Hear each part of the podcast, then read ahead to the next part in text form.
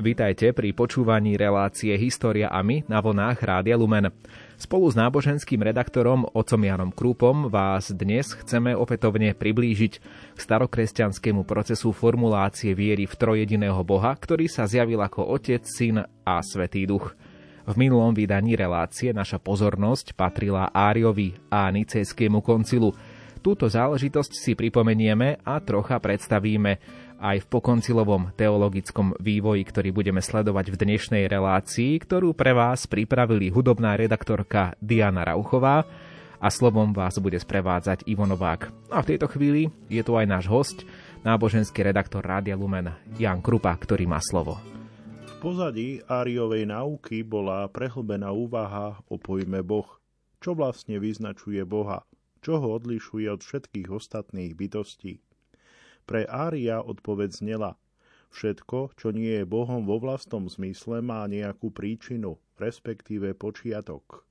Grécke slovo arche znamená oboje. Poukazuje nielen na začiatok existencie, ale vyjadruje aj kauzalitu. Jedine jediný pravý Boh je anarchos, teda bezpočiatočný, alebo že nemá nejakú príčinu svojej existencie. Pre neho sa nedá udať nejaké arche, nejaká príčina, ani nejaký počiatok, lebo existuje väčšine zo seba samého, absolútne. A tým je posledným a jediným princípom všetkého bytia. Naproti tomu preexistujúci Boží syn Logos je splodený Otcom, čiže má arche príčinu a pre Ária tým aj počiatok. Árius poukazuje na to, že týmto počiatkom sa Logos radikálne odlišuje od bezpočiatočného Boha. A preto Logos vôbec nemôže byť pravým Bohom. Podľa podstaty je iný než jediný pravý Boh, je totiž vzniknutý. Podľa Ária s presnením pojmu Boh je vyriešený problém kresťanského monoteizmu. Bohom vo vlastnom zmysle je len jeden, totiž bezpočiatočný Boh – podľa Ária Boží syn Logos patrí k inej úrovni bytia, než jediný pravý Boh, Otec. Boží syn Logos nie je pre Ária Božím vnútorným logom, Božím vlastným rozumom a múdrosťou, ktorá získa procesom plodenia samostatnú existenciu. Podľa Ária syn vznikol z Božej vôle z ničoho ako Boží obraz – a práve preto, že je Božím obrazom, nazýva sa zo svojej strany aj logos a múdrosť a slobodno ho nazýva dokonca Bohom, ale všetky tieto označenia nie sú použité vo vlastnom zmysle. Podľa Ária Boží syn nie je pravý Boh, je len nositeľom titulu Boh. Podľa Ária Boží syn nie je ani nemeniteľne dobrý ako pravý Boh, ale podľa svojej podstaty meniteľný a len z moci svojej slobodnej vôle je stály v dobrom. Z ontologického pohľadu syn patrí skôr na stranu stvorení, ktoré tiež všetky vznikli z ničoho. Pravda, že Boží syn zaujíma v porovnaní s ostatnými stvoreniami osobitné postavenie, lebo všetky stvorenia sú stvorené skrze neho. Boží syn je prostredníkom stvorenia, začial čo pri jeho splodení niet prostredníka. Tento preexistujúci božský logos je stvorením jediného pravého Boha – tento záver Arius vyvodil z knihy Prísloví 8. kapitola 22. verš. Podľa Ária Boh Otec a Syn patria k rôznym úrovňam bytia. Napriek svojmu osobitnému postaveniu ako prostredník stvorenia stojí Logos ontologicky bližšie k ostatným stvoreniam než k Otcovi. Logos je tak radikálne podriadený Otcovi, že z Ariovho pohľadu nemôže ani poznať podstatu Otca. Takto kristológia už neznamená žiadne ohrozenie monoteizmu, lebo sa vôbec nedotýka úrovne skutočného Božieho bytia. Logos nepredstavuje žiadnu konkurenciu k jedinému pravému Bohu, lebo nie je Bohom vo vlastnom zmysle, ale je jedinečným stvorením. Pre mnohých kresťanských súčasníkov Áriova provokácia spočívala v tom, že Boha Logos definoval ako stvorenie. Ako provokáciu to pocitoval aj miestny aleksandrijský biskup Alexander. Ten proti Áriovi zastupoval pozíciu, že Boh Otec bol vždy otcom, pretože syn existoval vždy. Podľa biskupa Alexandra plodenie syna neslobodno chápať ako udalosť v čase. Plodenie je bez počiatku. Pre biskupa Alexandra je syn v skutočnosti Boží logos a Božia múdrosť a preto je aj podľa podstaty Božím synom, je splodený z Otca nie z ničoho a jeho božstvo je celkom nepopierateľné. Alexander hodnotil Áriovo učenie ako útok na Kristovo božstvo. V zaslúžilom prezbiterovi videl bojovníka proti Kristovi, heretika, proti ktorému treba zakročiť a zda ešte okolo roku 319 bol Arius spolu so svojimi privržencami zosadený a exkomunikovaný. Keďže sa cítil plne v práve, keďže sa teda a všetci cítili plne v práve, nepodrobili sa tomuto rozsudku, ale odišli do Palestíny, aby tam hľadali spojencov. Spor o Ária sa rozšíril a fronty stvrdli. To bol okamih, v ktorom sa do tohto konfliktu zapojil cisár Konštantín. Nejednota kresťanov zalarmovala Konštantína. Tu si opäť spravíme prestávku, totiž celku hutne sme vhúpli do dnešnej témy historický vývin náuky o Svetej Trojici a o chvíľu budeme pokračovať.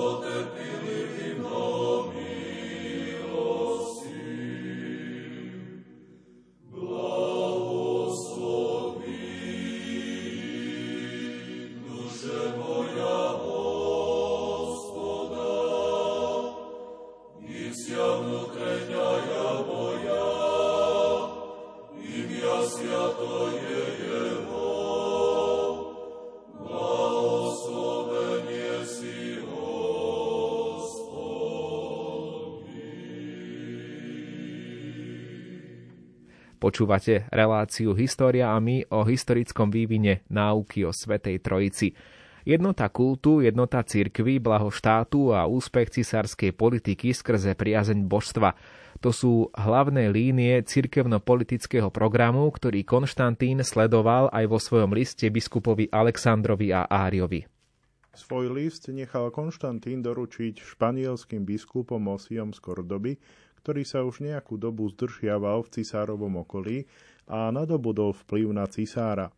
Táto iniciatíva zmierenia však totálne stroskotala. Ani Arius, ani biskup Alexander neboli ochotní odchýliť sa od svojho stanoviska. S nedokončenými vecami sa Osius musel vydať na spiatočnú cestu. Cestou späť sa začiatkom e, roku 325 zúčastnil v sírskej Antiochii na synode. Zhromaždení biskupy tam vypracovali vyznanie viery, ktoré protirečilo hlavným áriovým tvrdeniam. Podľa tohto význania syn je skutočne splodený z oca a nevznikol z ničoho, aj keď nikto nemôže, alebo teda nedokáže opísať jeho splodenie. Syn vždy existoval, je podľa tvrdenia biblických spisov opravdivo a vo vlastnom zmysle splodeným synom a aj sám podľa svojej podstaty je nemenný a nemeniteľný. Na tomto názore sa biskupy tejto synody zhodli až na troch biskupov, medzi ktorými je Eusebius Cezarejský. Týmto trom biskupom bolo vypovedané komunio, teda cirkevné spoločenstvo, ako to bolo bežné pri závažných náukových sporoch v cirkvi. Z rámca obvyklosti sa však vymykalo oznámenie, že uvedeným trom biskupom by mala byť ešte raz daná príležitosť k obhajobe svojho stanoviska na budúcej Veľkej synode.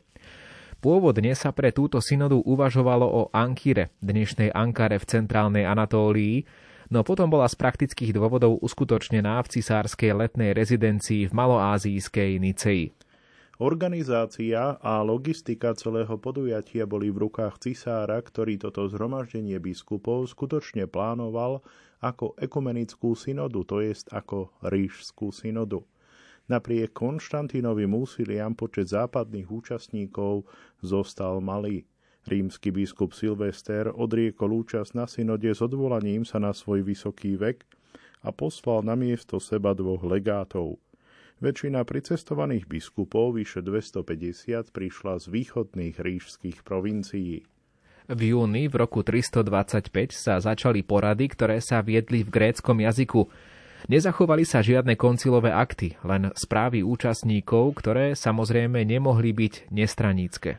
Vo výskume sa kedysi verilo Eusebiovým vyjadreniam, že jeho vlastné vyznanie viery poslúžilo ako základ pre nicejské symbolum a že bolo podniknutých už len niekoľko doplnení ale čoskoro sa objavili pochybnosti o tomto opise, lebo Eusebius sa prirodzene snaží pred svojou cirkevnou obcov v vykresliť v čo najlepšom svetle svoju vlastnú rolu na koncile. Nejaký čas sa potom hľadalo nejaké iné tradičné vyznanie viery, ktoré bolo prepracované na Nicejskom koncile – Medzičasom sa však, a myslím si, že oprávnene, prijíma názor, že aj nicejské symbolum bolo vystavané podľa tzv. stavebnicového princípu. To znamená, že koncilová komisia, ktorá mala vypracovať význanie viery, vybrala zo skorších význaní viery teologické stavebné kamene, ktoré boli nesporné a naformulovala na novo tie, o ktoré išlo v spore o arianizmus, totiž tvrdenia o preexistencii vykupiteľa. Výsledok tejto práce bol nasledovný.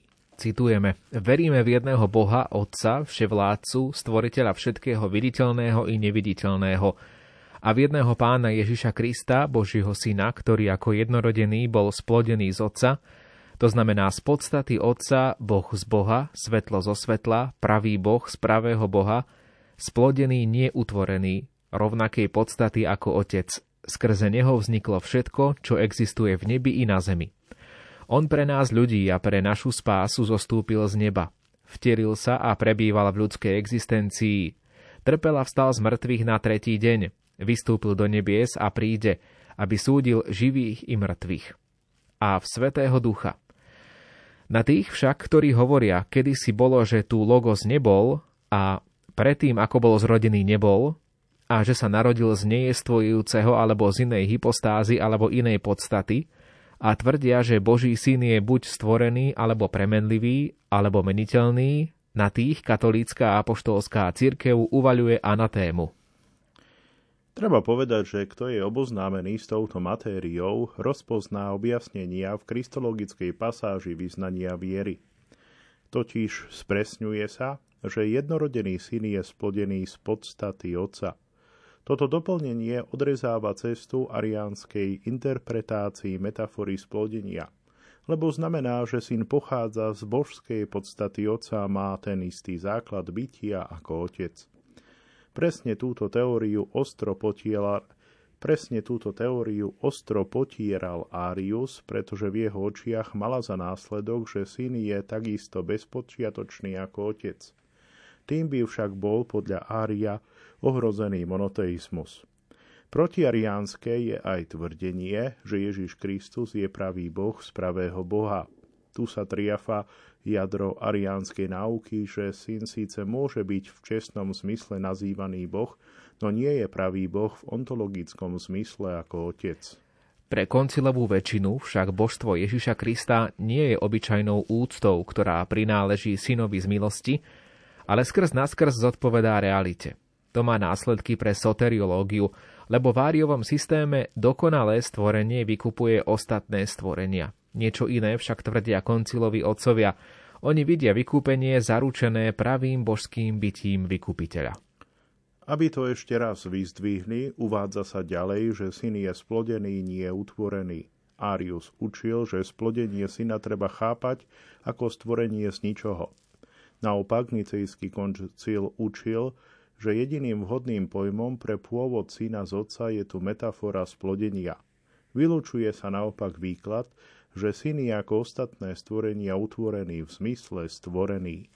Všetko vysvetlíme ešte v ďalšom priebehu našej relácie História a my na vlnách Rádia Lumen. Wow.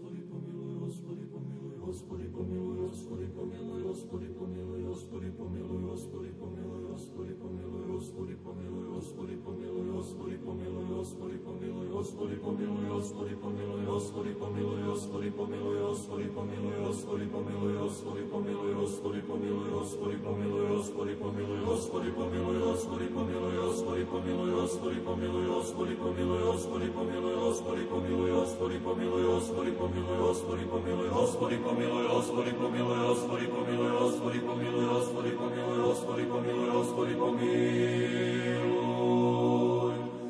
Hospody pomiluj, hospody pomiluj, hospody pomiluj.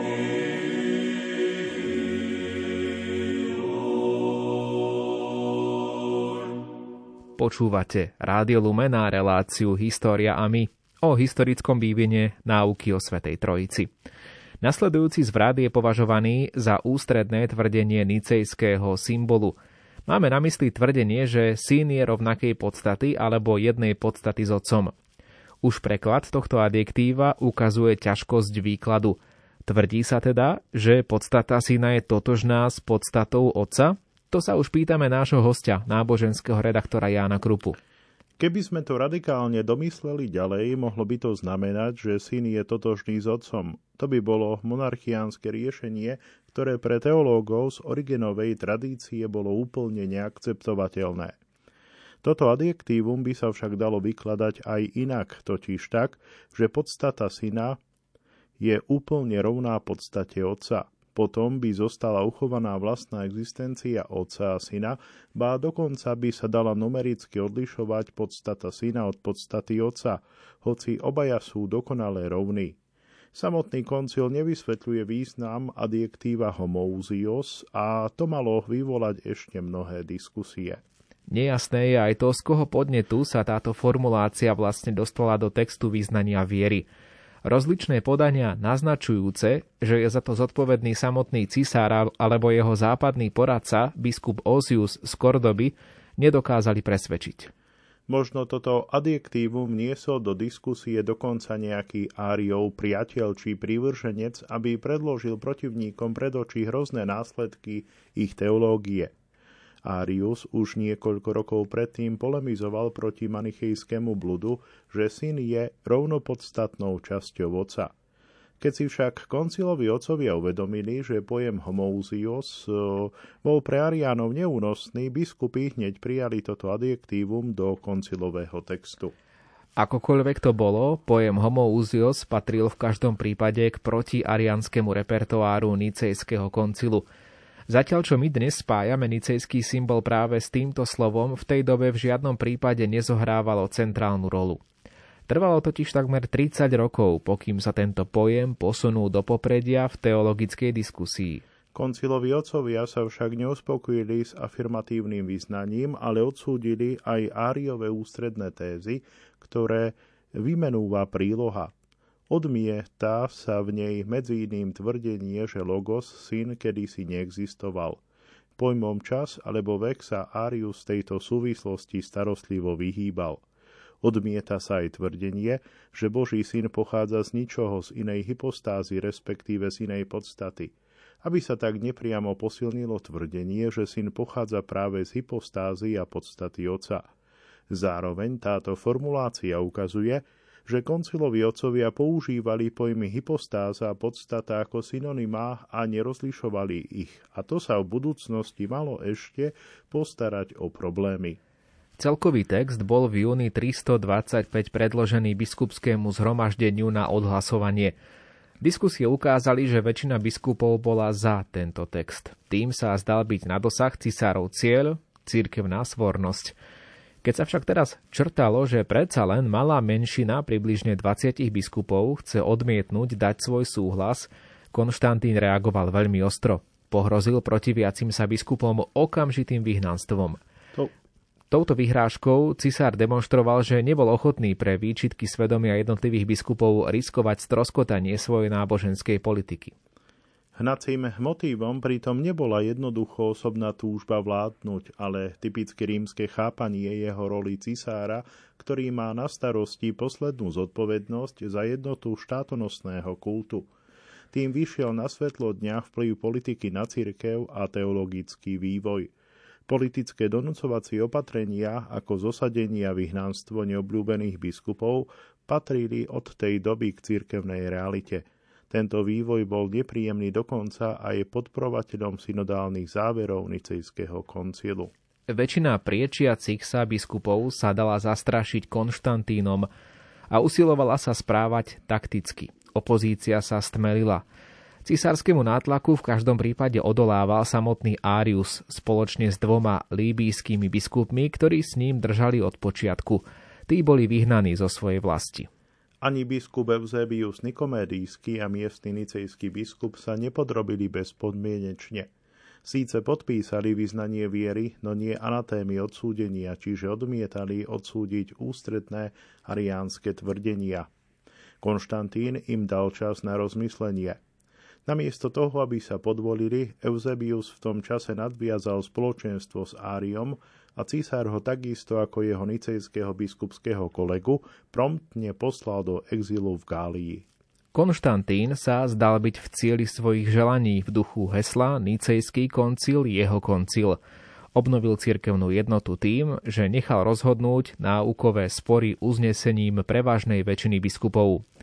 Cisár síce pomohol masívnym tlakom, jemu samotnému sa to však nevidelo nevhodné, ale iba dôsledné. Konec koncov počet obetí zostal predsa malý.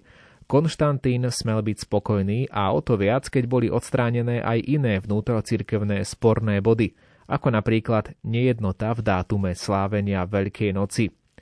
To, že týmto koncilom ešte nebol ukončený spor o náuke o trojici, sa malo ukázať čoskoro a čo skoro o tom povieme aj my v našej dnešnej relácii.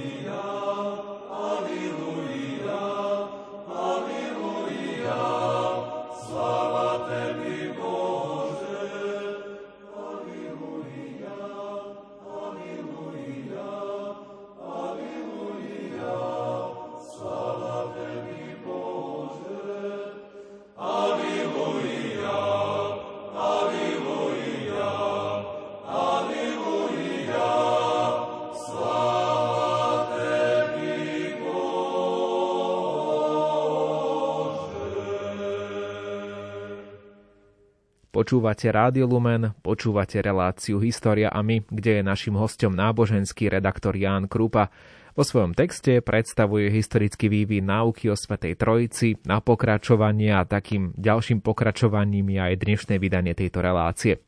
Zdalo sa, ako sme pred chvíľou naznačili, že Nicejský koncil obnovil teologický konsenzus a tým cirkevný mier. Dosah jeho symbolu bol však najskôr malý, len v odmietnutí áriových radikálnych TS vládla ďaleko siahlo jednota a tento výsledok mal aj trvanie. Naproti tomu naďalej spornou zostávala vlastná ústredná otázka trojičnej teológie. Sú otec, syna, duch traja rôzny alebo len jeden? Nicejský koncil nezodpovedal túto otázku. Oficiálna svornosť len zakryla existujúce teologické protiklady, ktoré dodávali rozbušku pre nové diskusie a spory. A okrem toho cisár Konštantín, ktorý v roku 326 slávil 20. jubileum svojej vlády v starom rískom hlavnom meste, po svojom navrate na východ urobil pravdepodobne totálny obrad späť vo svojej náboženskej politike. Veď vyhnaní hodnostári ako Arius a biskup Eusebius Nikomedijský boli rehabilitovaní, zatiaľ čo súčasne boli zosadení nicejskí biskupy a poslaný do exilu. Išlo v skutku o podivuhodný vývoj. Konštantín nijako nesmenil základné princípy svojej politiky. Naďalej bola jednota kresťanskej cirkvi najvyššou normou jeho konania. Cisár nespochybnil nicejský koncil, nevzal späť nicejské vyznanie viery. Konštantín skôr prejavil úsilie znovu integrovať odporcov koncilu do cirkvy. Cisár naďalej nebol ochotný pripustiť rušenie cirkevného mieru ani vtedy, keď domnelí rušitelia pokoja pochádzali z nicejského tábora. Ani rehabilitácia Ária a jeho priateľov neznamenala príklon cisára garianizmu, ale bola zviazaná s podmienkami. Arianskí teológovia sa museli formálne pripojiť k oficiálnemu cirkevnému mieru – Začiatok pritom urobil Arius spolu s diakonom Euzojom, ktorý mal ešte zohrať rolu o 3 ročia neskôr ako biskup Antiochie. Na cisárovú výzvu mu poslali z exilu v Ilírii písomný symbol, ktorý mal dokumentovať ich súhlas s cirkevnou vierou.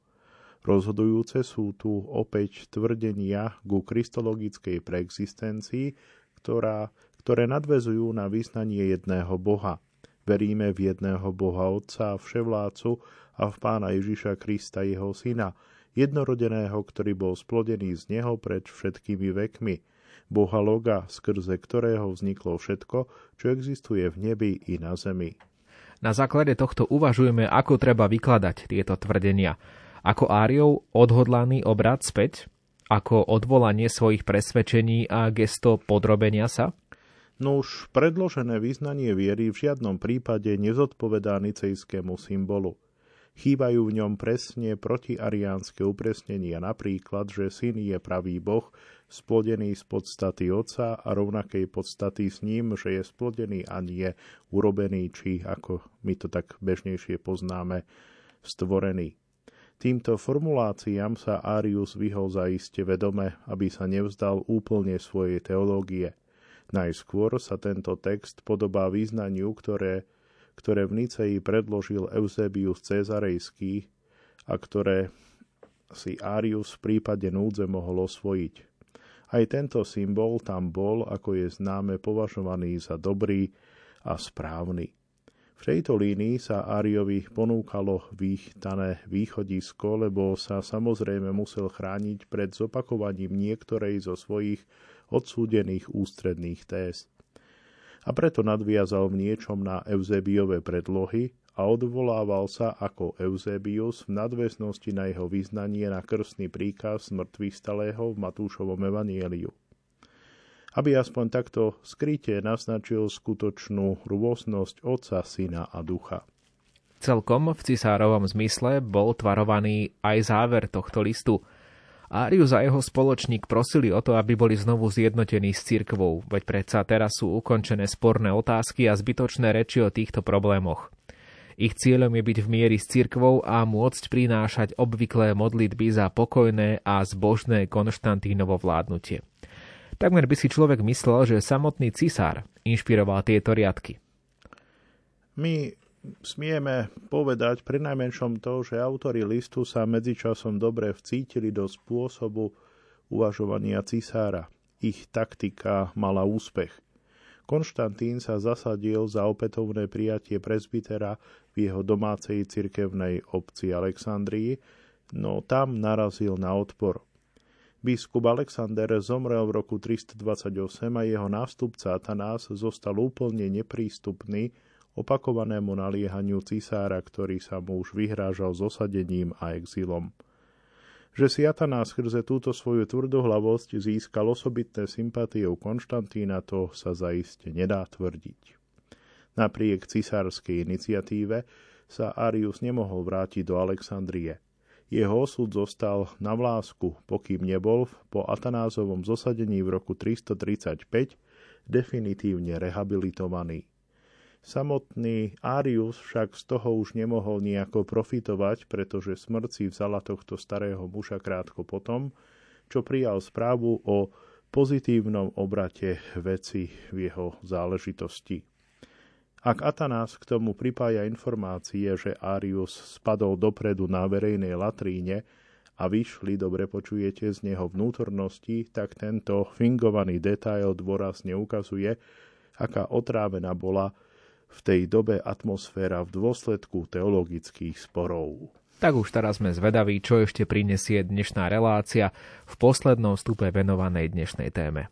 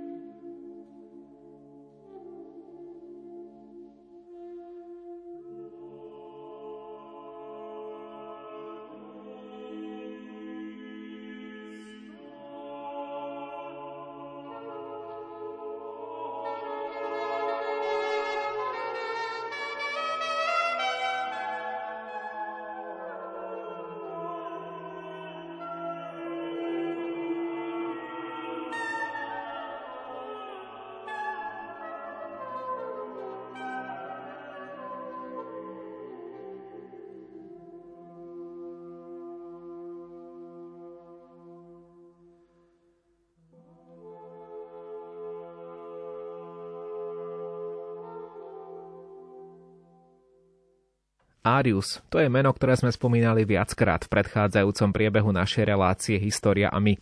V posledných rokoch svojho života mal Arius, ktorý bol čoraz viac okrajovou postavou diania, sotva nejaký vplyv na teologický vývoj. Iní teológovia a cirkevní politici na východe tak vzali opraty diania do svojich rúk. Významnú úlohu zohrávali biskupy Eusebius Cezarejský a Eusebius Nikomédijský. Ten druhý spomenutý bol po nicejskom koncile poslaný do vyhnanstva v Gálii, pretože nechcel priamo odsúdiť Ária. V súvislosti s cisárovými úsiliami o Áriovú reintegráciu sa aj Eusebiovi podarilo získať povolenie na návrat na svoj biskupský stolec v Nikomédii. Obaja biskupy boli nespokojní s výsledkom nicejského koncilu, aj keď ich teologické názory boli menej extrémne ako tie Áriove, Napriek tomu zastávali názor, že nicejskému symbolu sa nepodaril skutočný balans. Na základe svojich skúseností s Konštantínom bolo obom biskupom jasné, že priama opozícia proti cisárskému koncilu bola nesmyselná, respektíve nebezpečná.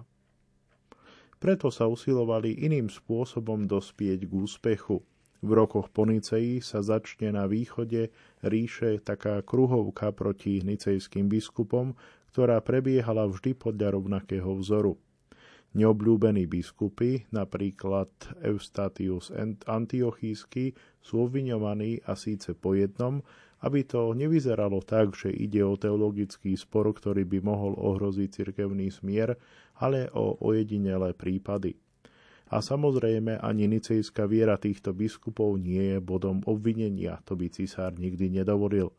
Namiesto toho sa podsúvajú privedenia proti cirkevnej morálke a disciplíne, na základe ktorých každého jedného z týchto biskupov odsúdi a zosadí nejaká regionálna synoda.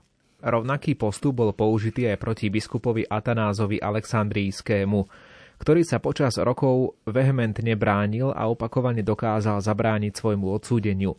Podarilo sa mu napríklad vyvrátiť obvinenie, že podnietil vraždu, pretože jeho stúpencom sa podarilo odhaliť skrýšu údajnej obete vraždy. Atanázovi odporcovia však nepoľavovali a predsa len právoplatne zosadili aleksandrijského biskupa na synode v Týre v roku 335 pre svetokrádež. Posledná zúfalá intervencia u cisára v Konštantínopole nepomohla. Konštantín vyhnal Atanáza do Trevíra.